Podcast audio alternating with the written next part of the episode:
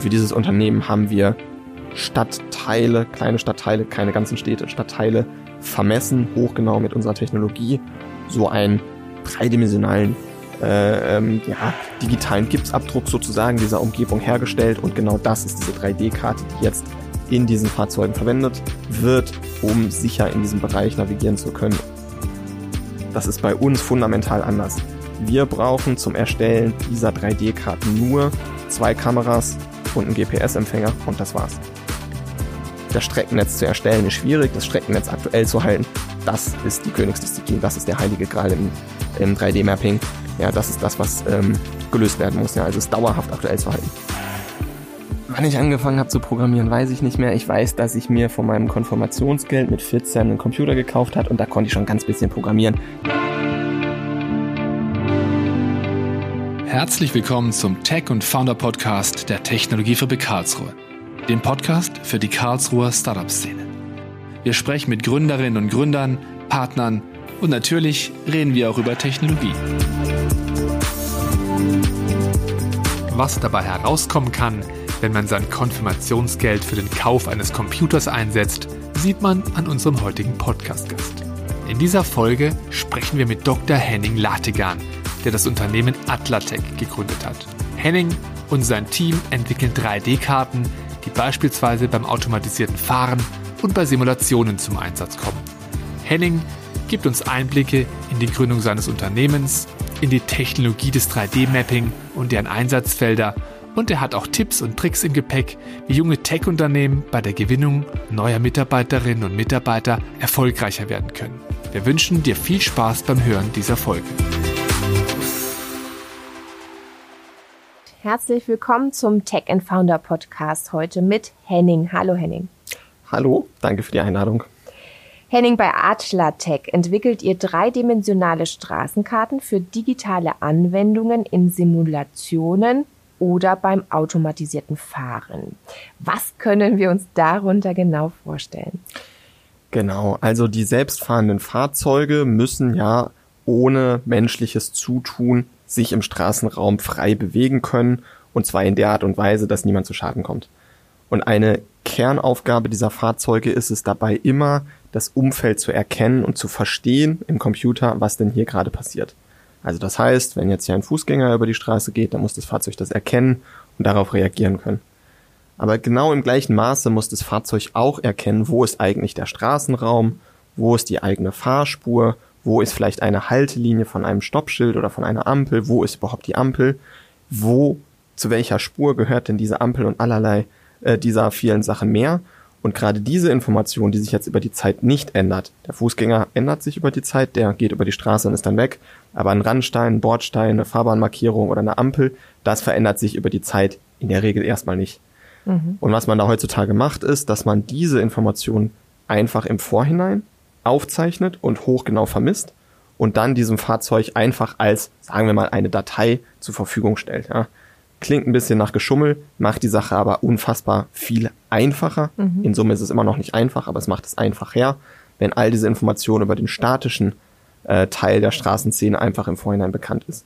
Und wir bei Atlatec, wir scannen Straßen mit unserer eigenen Technologie, um genau diese Informationen, also alles, was sich nicht bewegt, zu vermessen, mit Informationen zu versehen, auch deren Relation zueinander, also welche Ampel gehört zu welcher Spur und all diese Dinge mehr, ähm, zu vermessen und dann in einer Form aufzubereiten, dass es ein selbstfahrendes Fahrzeug versteht und nutzen kann und dann auf Basis dieser Daten navigieren kann.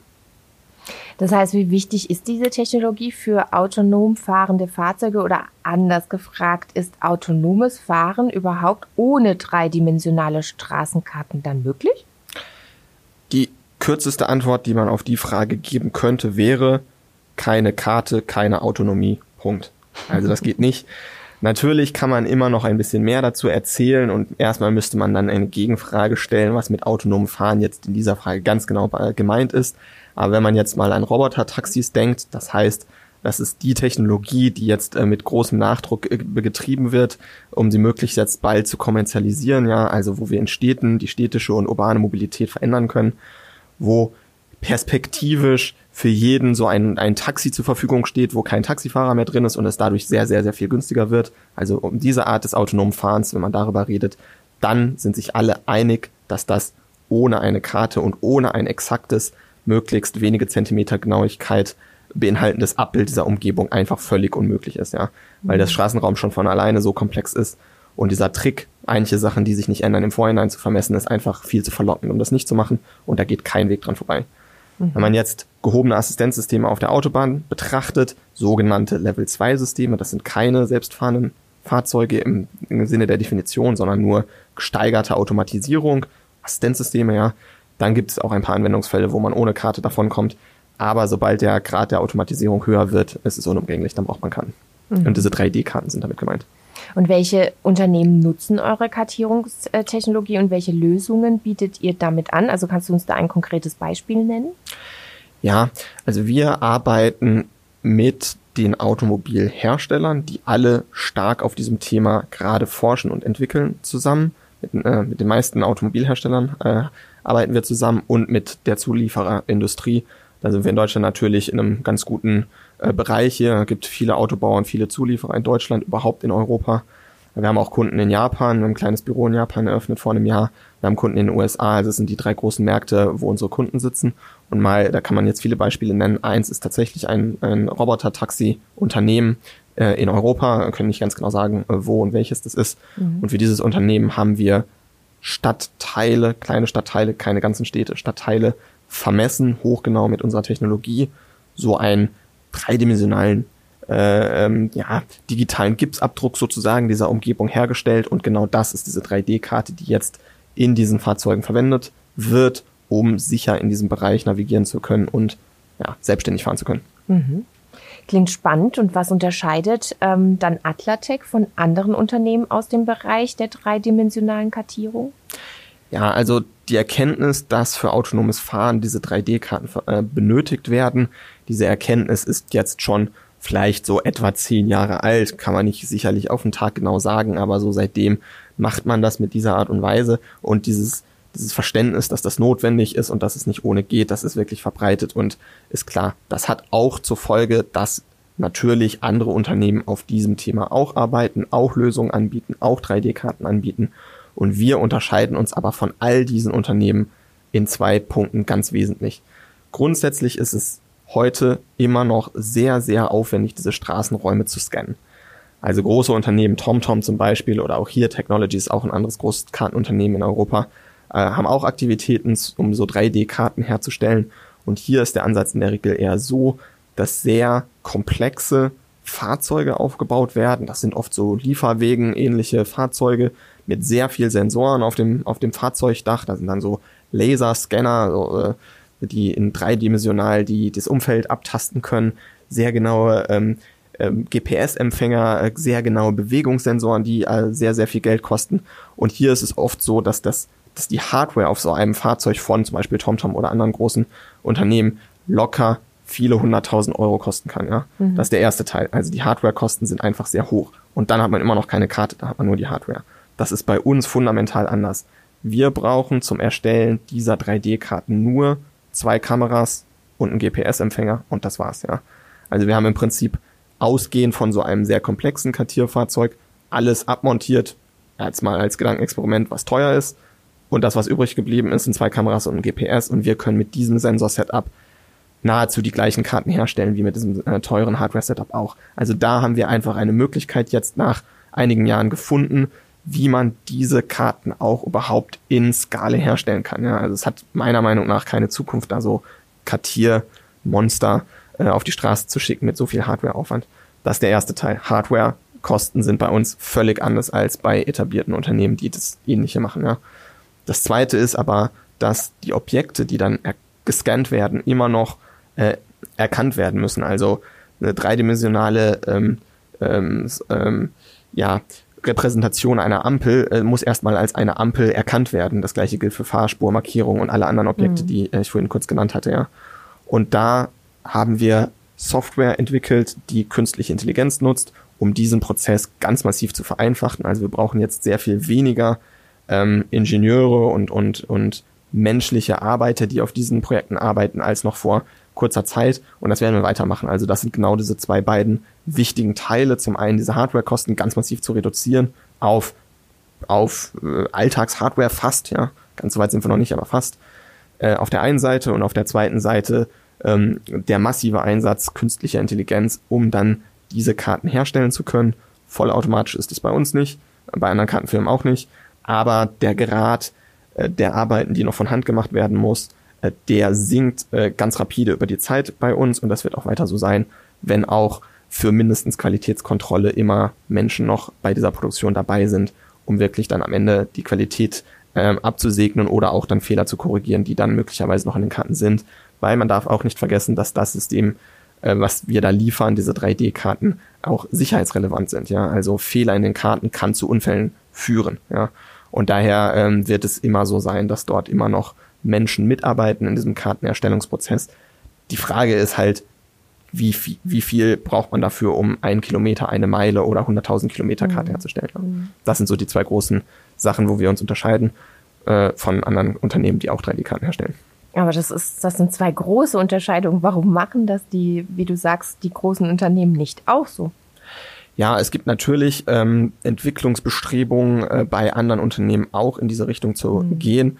Äh, es wäre jetzt auch vermessen zu sagen, wir sind die einzigen, die künstliche Intelligenz nutzen. Das ist absolutes Hype-Thema, das machen alle. Ja, und ähm, diese Kosten für diese 3D-Kartenerstellung äh, runterzubringen, das ist die Bestrebung von allen anderen Unternehmen auch. Aber wir sind die einzigen, die Kameras nutzen. Alle anderen nutzen Laserscanner, das sind so äh, dreidimensionale äh, Scanner, die diese Umgebung abtasten können äh, die sind immer noch sehr teuer, ja. Und ähm, darin unterscheiden wir uns dann schon deutlich von anderen. Hm. Henning, lass uns mal auf eure Gründergeschichte zu sprechen kommen. Wie kam es zu der Idee, Atlatec zu gründen und war zu dieser Zeit damals das autonome Fahren schon ein großes Thema oder steckte es sozusagen in den Kinderschuhen?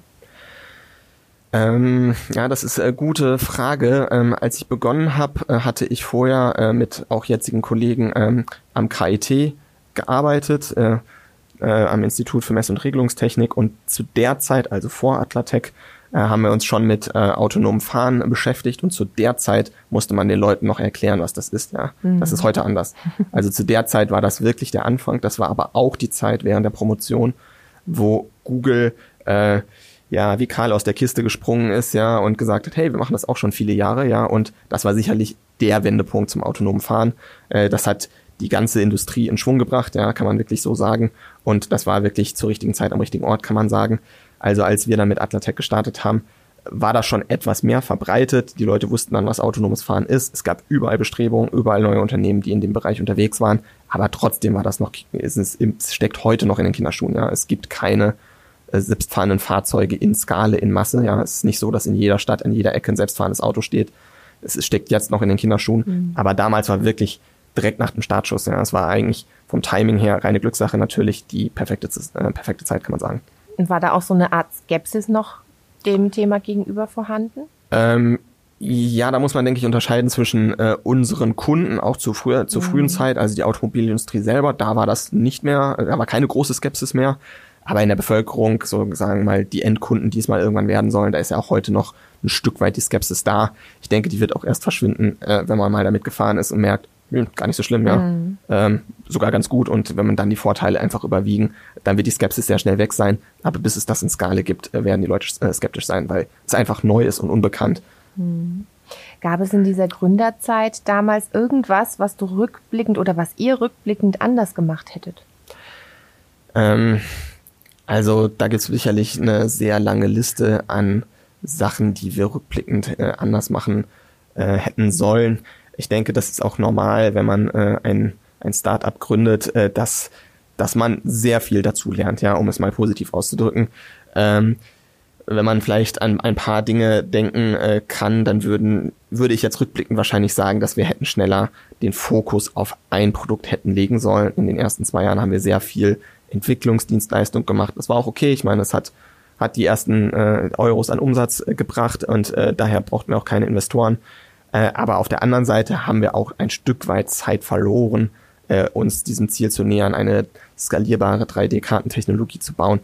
Rückblickend würde ich das wahrscheinlich etwas anders machen. Also dieser Übergang von reiner Entwicklungsdienstleistung hin zu einem eher produktlastigen Geschäft, das hätte man früher machen sollen, sicherlich, ja. Äh, und dann haben wir natürlich als Team, äh, Gründerteam, sehr, sehr klein, ja, auch die meiste Zeit wirklich ein kleines Team gewesen, ähm, auch, auch viel dazugelernt, ja. Also ein, eine Sache, wenn ich eine Sache nennen äh, sollte, würde ich denken, dass naja, das die Art und Weise, wie wir neue Kollegen heute einstellen im Vergleich zu wie wir es damals gemacht haben, das massiv anders ist. Ja, also für uns scheint so ein bisschen der goldene Trick zu sein, dass im Prinzip die Kollegen oder oder wenn Entwickler neue äh, wenn wir neue Entwickler einstellen, ähm, dass dann äh, ein Stück weit die Verantwortung bei den existierenden Entwicklern liegt. Ja, also die Kollegen mhm. rekrutieren ihre eigenen zukünftigen Kollegen zu einem Stück weit selber. Ja, also mhm. Wenn ich das als Geschäftsführer mache, ja, dann ist es immer ein bisschen ein Zeitproblem. Ja, und wenn das quasi die Kollegen, die jetzigen Kollegen, sich ihre zukünftigen Kollegen ein Stück weit selber suchen, ja, dann ist die Qualität höher, es geht viel schneller die Leute, die sich bei uns bewerben, äh, die, die fühlen sich viel besser verstanden, ja, und äh, damit haben wir einfach äh, also großartigen Erfolg gehabt, ja, und haben es immer noch. Also das ist wirklich eine Möglichkeit, äh, tolle Leute zu finden, die dann bei uns mitarbeiten. Sehr guter Ansatz. Wo liegen denn die Herausforderungen beziehungsweise die technischen Herausforderungen bei dreidimensionaler Kartierung? Also du hast es schon genannt mit äh, Stichwort Sicherheit ist wahrscheinlich eine der großen Herausforderungen, oder?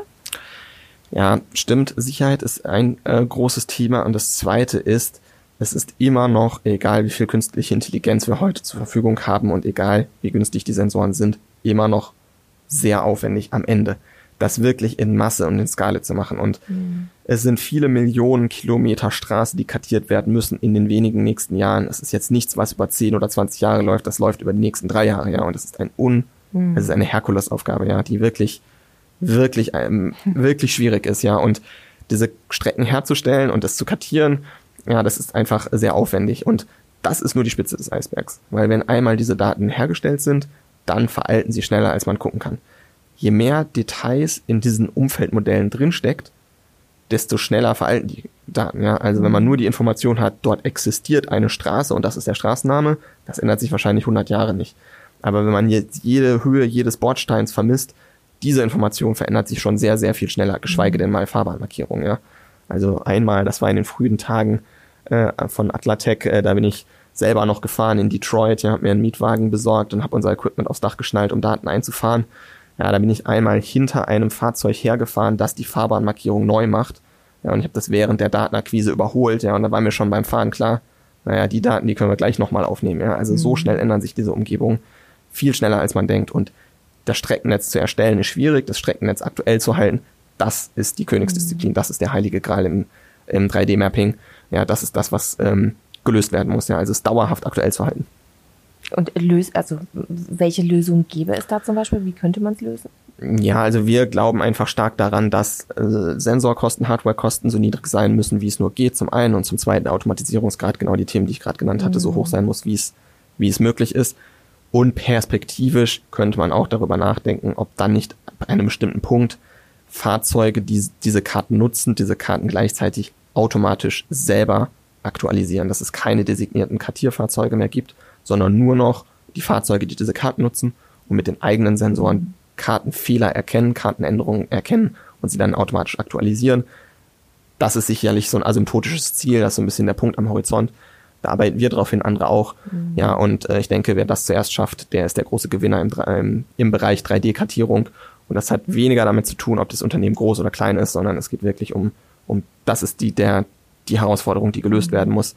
Und welches Unternehmen auch immer das zuerst schafft, äh, wird sicherlich als Gewinner aus diesem, ja, aus diesem, aus diesem Rennen um, um, um um das Beherrschen dieser Technologie hervorgehen. Der heilige Gral sozusagen. Genau, genau so ist es. Was denkst du denn, wie lange es noch dauern wird, bis wir auf den Straßen mehr selbstfahrende Fahrzeuge haben? Ja, es gibt selbstfahrende äh, Fahrzeuge auf den Straßen heute in sehr äh, eingeschränkten Regionen. Also in den USA, die, die Google-Tochter Waymo, äh, die ähm, hat fahrerlose Fahrzeuge. Das ist nochmal ein Unterschied zu selbstfahrenden mhm. Fahrzeugen. Also ein selbstfahrendes Fahrzeug ist in der Regel ein Fahrzeug, was zwar die gesamte Intelligenz besitzt, aber es sitzt ein Sicherheitsfahrer drin. Das ist der Standard. 90 mhm. Prozent oder 99 Prozent der selbstfahrenden Fahrzeuge sind heute solche. Fahrerlos ist dann so, dass dann nicht mal ein Fahrer mehr drin sitzt. Ja, also kein Sicherheitsfahrer. Es gibt Fahrzeuge, die haben nicht mal ein Lenkrad, keine Pedale mehr und die fahren heute. Und da kann man als, wenn man in Arizona wohnt, ja, in den richtigen Orten, kann man sich diese Fahrzeuge heute schon buchen. Das gibt es heute schon. Mhm. Bis das wirklich in Masse angeboten werden kann, gerade im Bereich städtische Autonomie. Das wird sicherlich noch eine Weile dauern. Auch da wieder Sicherheit. Der Gesetz, die Gesetzgebung hinkt hinterher, ja, also die muss nachziehen. Das wird Zeit, dass es dort Gesetze gibt, wer am Ende verantwortlich ist, wenn es dort zu ähm, Schäden kommt und da wird, dazu wird es kommen, ja. Also sobald man das in Skala macht, wird es Unfälle und Tote geben. Da geht kein mhm. Weg dran vorbei. Auch wenn die Technologie am Ende zehnmal sicherer ist als ein menschlicher Fahrer, wird es immer noch Tote geben, ja. Das muss man auch mal deutlich so sagen. Und da muss klar sein, wer ist verantwortlich, was passiert dann, ja. Und das ist es heute nicht.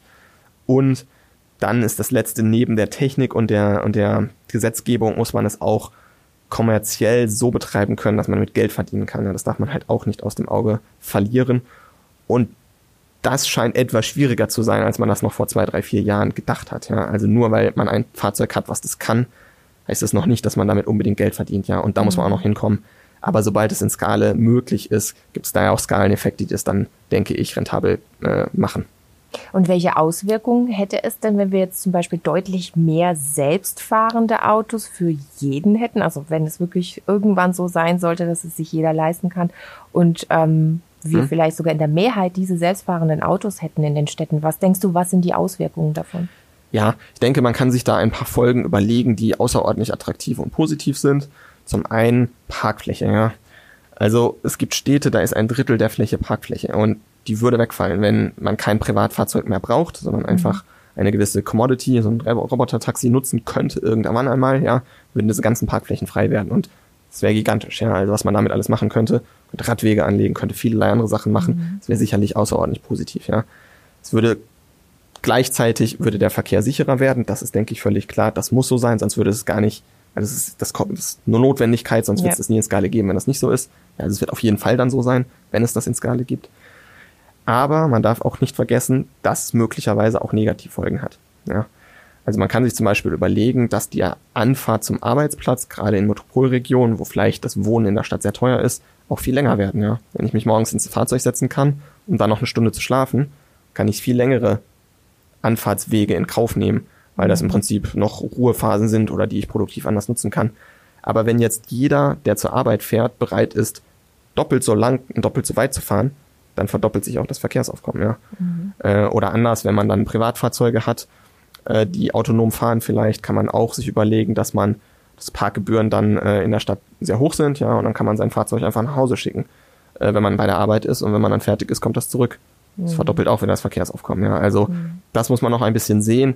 Es ist nicht so einfach, dass dadurch alles besser wird, aber ich äh, bin da sehr, sehr zuversichtlich, dass auf dem Weg dorthin für diese Herausforderungen auch äh, geeignete Antworten und Lösungen gefunden werden, so dass es dann wirklich der Allgemeinheit äh, einen Nutzen bringt.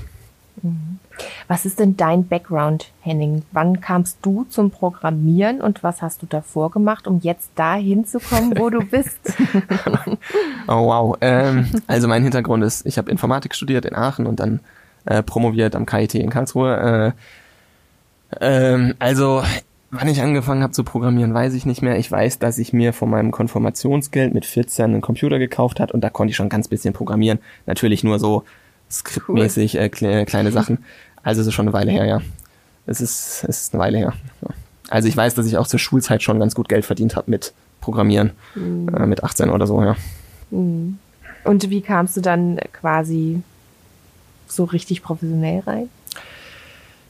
Mm, ja, nach, nach dem Studium äh, habe ich dann am KIT gearbeitet. Da war das ein, ein, eine Hauptaufgabe, äh, denke ich, der äh, ja, des Jobs dort zu programmieren. Mhm. Äh, allerdings auch nicht, dass ich dort in einem sehr großen Team äh, Software entwickelt hätte, die äh, von Millionen von Menschen benutzt werden, sondern es ist halt sehr forschungslastig mhm. gewesen. Ja, das ist einfach ein anderer Fokus. Äh, dann und äh, zur ja, nach der Gründung von Atlatec habe ich noch kurz, so anderthalb Jahre vielleicht, mitprogrammiert und dann das an meinen technischen Direktor übergeben. Äh, da ist es in sehr, sehr guten Händen und dann habe ich damit aufgehört. Letzte Frage. Hast du eigentlich ein unternehmerisches Vorbild oder eine Person, die dich unternehmerisch inspiriert hat? Ah, ich befürchte, dass ich dich da ein kleines bisschen enttäuschen muss. Ich habe da nur eine sehr langweilige Antwort drauf. Und zwar habe ich kein unternehmerisches Vorbild, das ich, äh, von dem ich mich jetzt inspirieren lasse oder wo ich sage, dass ich äh, da äh, auch mal so werden möchte oder so etwas. Äh, natürlich äh, sehe ich, dass es äh, wirklich äh, ja Menschen gibt, die Unternehmen gegründet haben, aufgebaut haben, die da wirklich äh, Großartiges geleistet haben. Ja, äh, ist leichter an Steve Jobs oder an Elon Musk oder sehr viele andere auch noch zu nennen, aber es ist jetzt nicht, dass das jetzt meine Vorbilder sind mhm. und, und ich den nacheifer oder so etwas, ja, also kann ich eigentlich nur mit einem langweiligen Nein beantworten. Und das nehmen wir an. Danke, dass du da warst, Henning. Danke für eure Zeit und die guten Fragen. Wie immer gibt es in den Show Notes dieser Episode alle Infos zu Henning und Atlatec zum Nachlesen. Das war's von uns. Tschüss, bis zum nächsten Mal. Schön, dass du bis jetzt dabei geblieben bist. Falls du uns Feedback geben möchtest oder Anregungen hast, dann sende uns gerne eine E-Mail an podcast.technologiefabrik-ka.de. Unsere Kontaktdaten und Infos zu unserem Gast findest du in den Show Notes. Wenn dir unser Podcast gefällt, dann abonniere ihn doch einfach kostenlos. Natürlich freuen wir uns auch über eine Bewertung von dir. Alles Gute für dich und bis zur nächsten Folge.